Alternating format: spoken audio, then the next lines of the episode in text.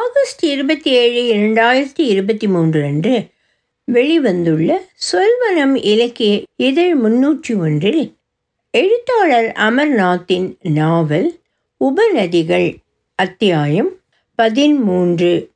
ஒலிவடிவம் சரஸ்வதி தியாகராஜன், பாஸ்டன். இந்த 10 வாரத்தில் வைரஸுடன் வாழ பழகிட்டோம். ஒருத்தர் மட்டும் கடைக்கு போய் சாமான் வாங்கி வரோம். அதுவும் முதியோர் நேரத்தில் முகத்திரை இல்லாமல் எங்கேயும் போவது கிடையாது. கும்பல் இல்லாத சமயத்தில் வெளியே 1 மணி மேலே நடக்கிறோம். வேலையில் சாமியும் நானும் மட்டும்தான். எப்பவும் போல கைகளை அடிக்கடி சோப்பில் கழுவிக்கொள்கிறோம். யார்கிட்டையும் கிட்டே இருந்து பேசுறது இல்லை. அங்கே எப்படி? தெருவில் கார்கள் ஓடாமல் நன்னா இருக்குது. பத்திரிகையில் கோவிதை வச்சு நிறைய அறுவை ஜோக்ஸ் வருது. நானும் பார்த்தேன். கோவிடின் இறப்பு விகிதம் USA விட இந்தியா குறைச்சல். அதுக்கு என்ன காரணம்? நிறைய சயின்டிஸ்ட் மண்டையை உடைச்சுண்டு இருக்காங்க. என்னை பொறுத்தவரை சொர்க்கமானாலும் நரகமானாலும் வைரஸ் என்றாலும் நாம் எல்லாத்தையும் தமாஷா எடுத்துக்கிறோம். இங்கே எல்லாம் சீரியஸான அரசியல் வர்ணம் பூசிய விஷயங்கள். அது உடல் நலத்தை பாதிக்கிறது. இந்த புது தேரிக்கு ஒரு நோபல் பரிசு தாராளமாக கொடுக்கலாம். உன் வீட்டில் அம்மா நெட்டில் பாடம் எடுக்கிறா. அப்பாவுக்கு அப்பப்போ 1-2 கன்சல்டிங். ஆதிவிக்கு இன்னும் சில ஆர்டிச குணங்கள் மிச்சம் இருக்குது. புது இடத்துக்கு கூட்டின்னு போனால் பிடிக்காது. ஒரு வேலையில் மனசு வச்சா அதை முடிச்சப்பறந்தான் இன்னொரு வேலை. நீங்கள் போன தடவை வாங்கிட்டு வந்த சூரியகாந்தி பூ போட்ட சட்டைகளை தான் எப்பவும் போட்டுக்கிறா. இதெல்லாம் குறைன்னு கூட சொல்ல முடியாது. உண்மைதான். பால்மொழி கலை நடந்தப்ப அம்மாவை 2-3 காலேஜ்லேருந்து கூப்பிட்டாங்க. அம்மா கரியரை பெருசாக எடுத்துக்காமல் ஆதவியை கவனித்ததால தான் இவ்வளவு முன்னேற்றம். கவனித்ததால தானே இவ்வளவு முன்னேற்றம். வாழ்க்கையில் எது முக்கியம்னு கண்டுபிடிச்சு அதுக்கு முக்கியத்துவம் கொடுக்குற தைரியம் ஒரு சிலருக்குத்தான் இருக்குது. அது என் முதல் புத்தகத்தின் தீம். சரி, உன் வேலை? நான் வீட்டிலேருந்து பண்ணுறேன். வியாபாரம் கொஞ்சம் குறைச்சல். 3 மணிக்கு அப்புறம் நேரம் நிறைய. அப்போ அம்மாவுக்கு உதவி செய்கிறது. அம்மா சொல்கிறத மட்டும் மிச்ச நேரத்தில் ஒரு கதை எழுத ஆரம்பிச்சிருக்கேன். கதை எதை பற்றி? தலைப்பு மட்டும்தான் இப்போ சொல்வேன். மொழியோசை அவுட்லைன் முடிஞ்சதும் அனுப்புகிறேன்.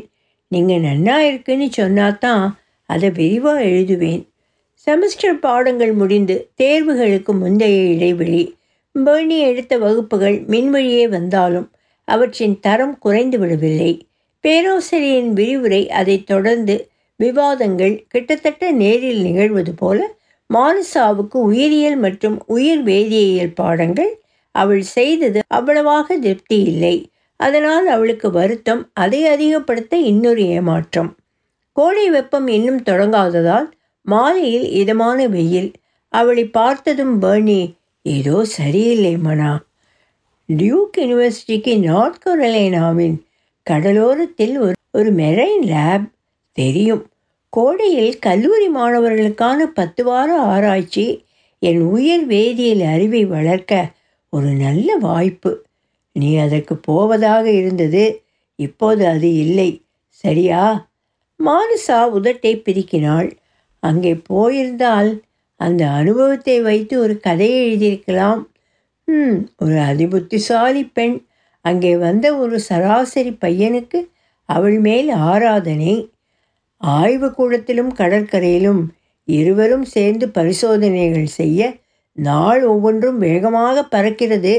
கடைசி வாரத்தில் எப்படியாவது அவளிடம் தன் விருப்பத்தை சொல்லிவிட வேண்டுமென்று அவன் மனம் துடிக்கிறது. ஆனால் அந்த வாய்ப்பு கிடைப்பதற்கு முன்னால் எதிர்பாராத விதமாக மானசா புன்னகை பூத்தாள். அதுவும் போச்சு. வீட்டிலேயே சுற்றி சுற்றி வர வேண்டும். சைக்கிளில் பள்ளங்களை தாண்டி குதித்து சிறுவர்களை பார்த்து நின்றார்கள். வீட்டில் அலையாமல் ஓரிடத்தில் அமர்ந்து பல தகவல்களை படித்து ஒரு அறிக்கை எழுத ஒரு வாய்ப்பு. அலட்டிக்கொள்ளாமல் 8 வாரத்தில் $6,000 பணம் அவளுக்கு பெரிதாக படாது என்ற எண்ணத்தில் தினம் 3-4 மணிதான் தேவைப்படும். மீதி நேரத்தில் நீ உன் படைப்பு இலக்கியத்தை கவனிக்கலாம் என்பதையும் சேர்த்தான்.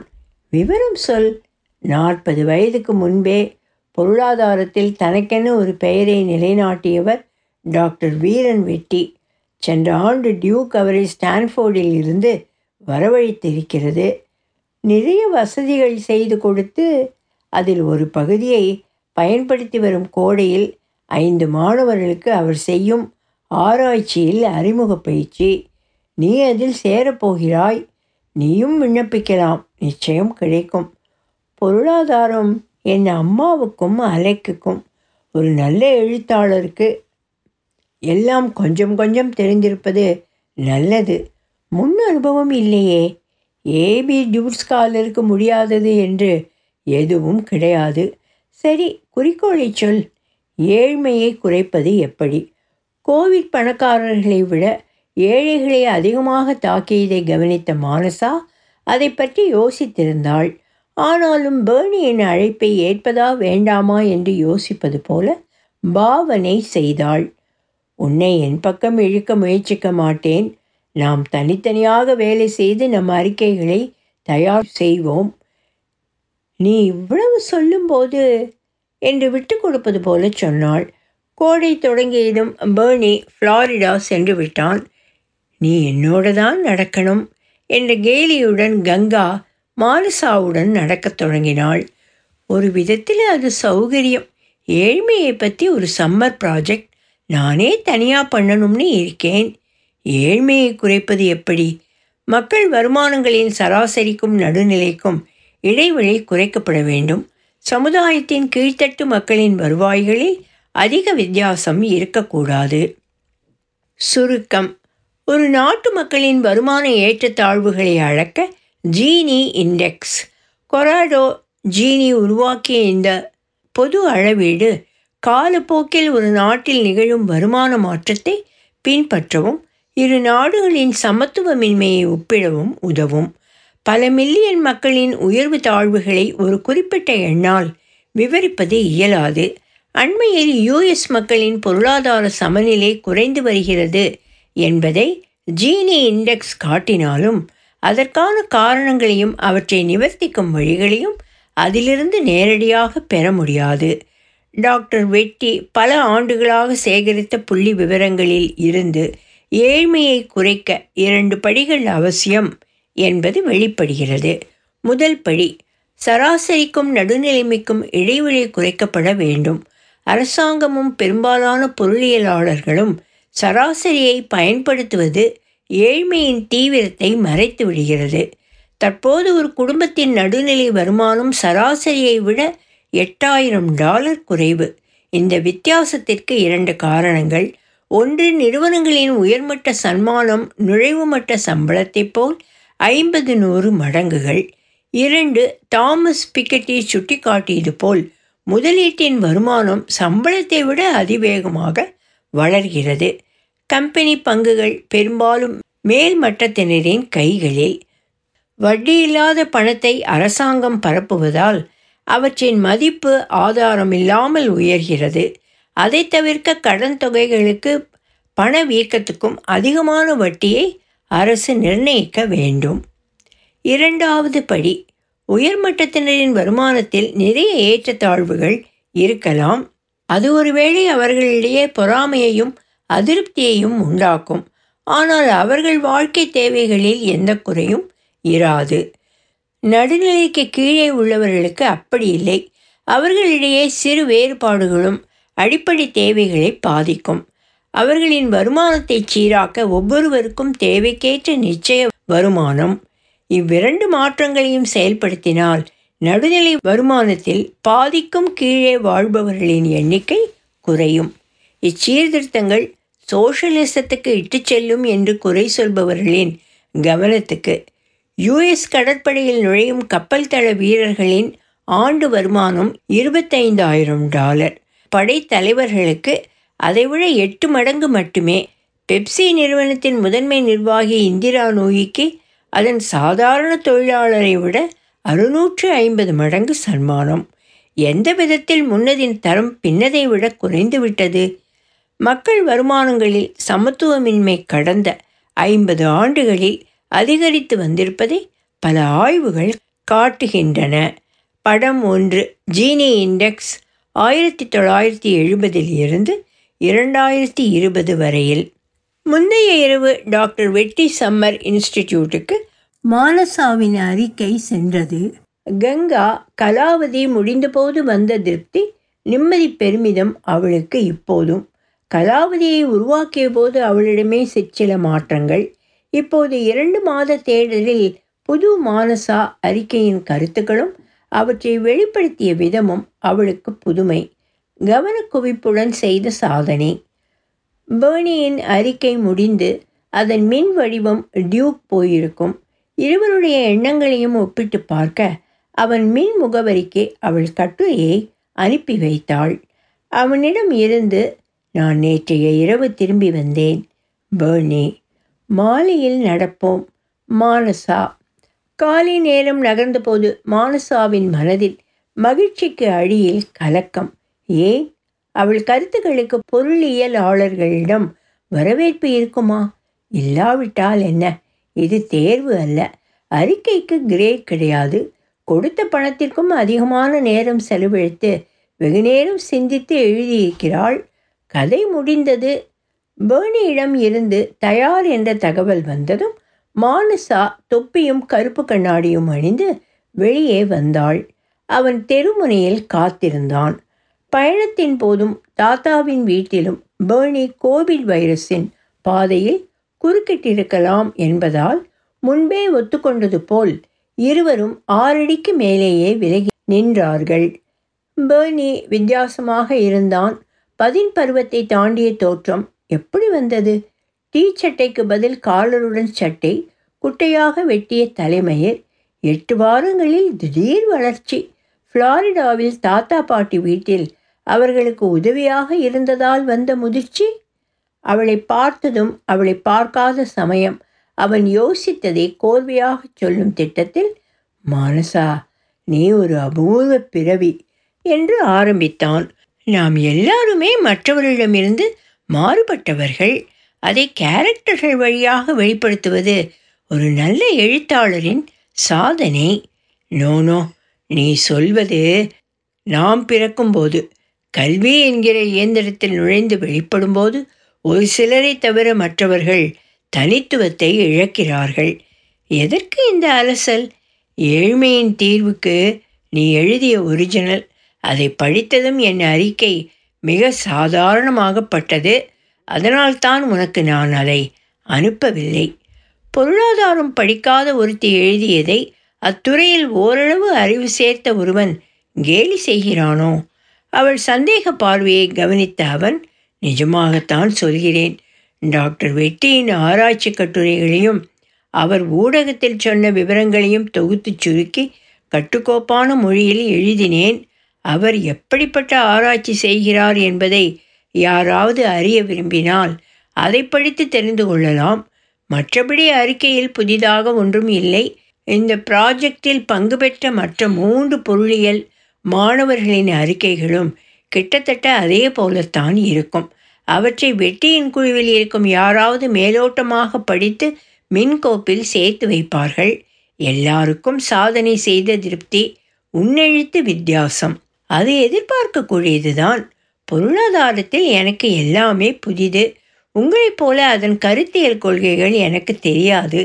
அத்துடன் போன செமஸ்டரில் நான் சோஷியல் இன்இக்வாலிட்டி வகுப்பு எடுத்தேன். அதையும் தாண்டி ஒரு எழுத்தாளர் மற்றவர் சிறப்பாக எழுதியதை எடுத்து தன்னுடைய அச்சை பதித்து அதை தனதாக ஆக்கி கொள்ளலாம். ஜார்ஜ் ஆர்வெல் சொன்னது போல் அது இலக்கிய திரட்டு ஆகாது. ஜீனி இண்டெக்ஸை ஊடகத்தில் நீண்ட நேரம் தேடிய போது ஒரு அதிபுத்திசாலி அகப்பட்டான். அவன் எண்ணங்களை மாற்றி போட்டு எனக்கு சொந்தமாக்கினேன். அதை போல சின்ன சின்ன அமைப்புகள் பூதாகாரமான நிறுவனத்தை விட சிறப்பாக செயல்பட முடியும் என்று நான் எப்போதோ சொன்னதையும் நீ பயன்படுத்தியிருக்கிறாய். சங்கிலி தொடர் உணவகங்களில் ஆயிரக்கணக்கான தொழிலாளிகள், 7-8 அதிகாரப்படிகள். ஒவ்வொரு படி உயரும் போதும் வருமானம் வளர்ந்து மேல் படிகளை எட்டும்போது $மில்லியன் கணக்கில். விளம்பரங்களில் பிரபலங்களுக்கு கொள்ளை பணம், முதலீடு செய்தவர்களுக்கு வருமானம். எல்லாம் போக உணவு தயாரிக்கும் பணியாட்களின் சன்மானம், அவர்கள் ஜீவிக்க பத்தாது. ஆந்திரா அட்ராக்ஷனில் 2 அதிகாரப்படிகள், மொத்தம் 28 பணியாளர்கள். பாதி பேர் விடுதி ஆரம்பித்த நாளிலிருந்து அதில் பணி செய்பவர்கள்.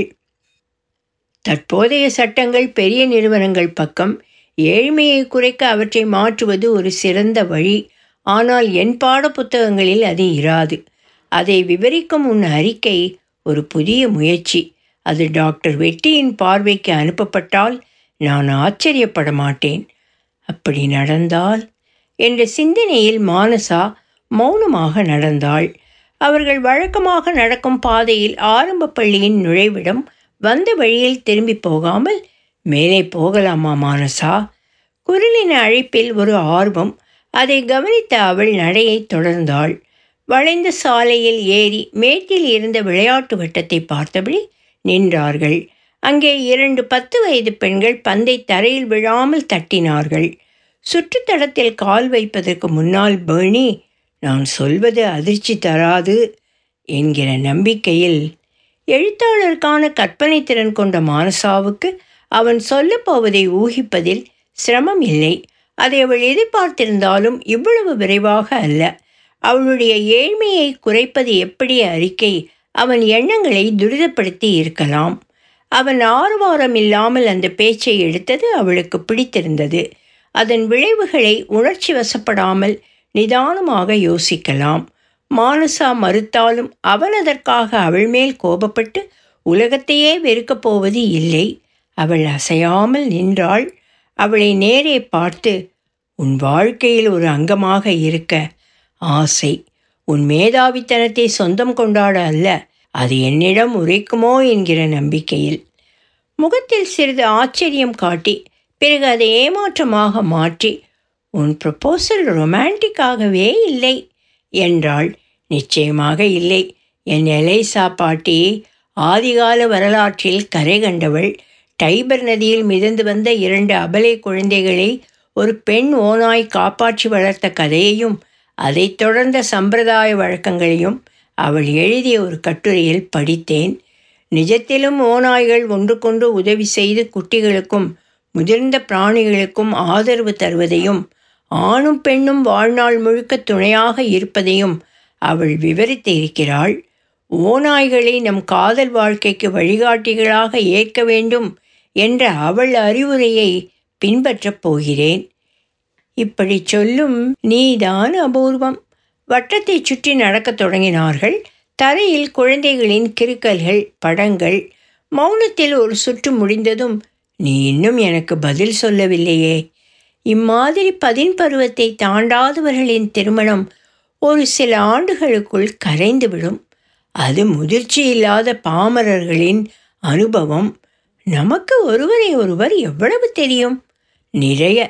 உன் சிறப்பான குணங்களின் அருமை ஜோசப் ஸ்மித்துக்கு தெரியவில்லை.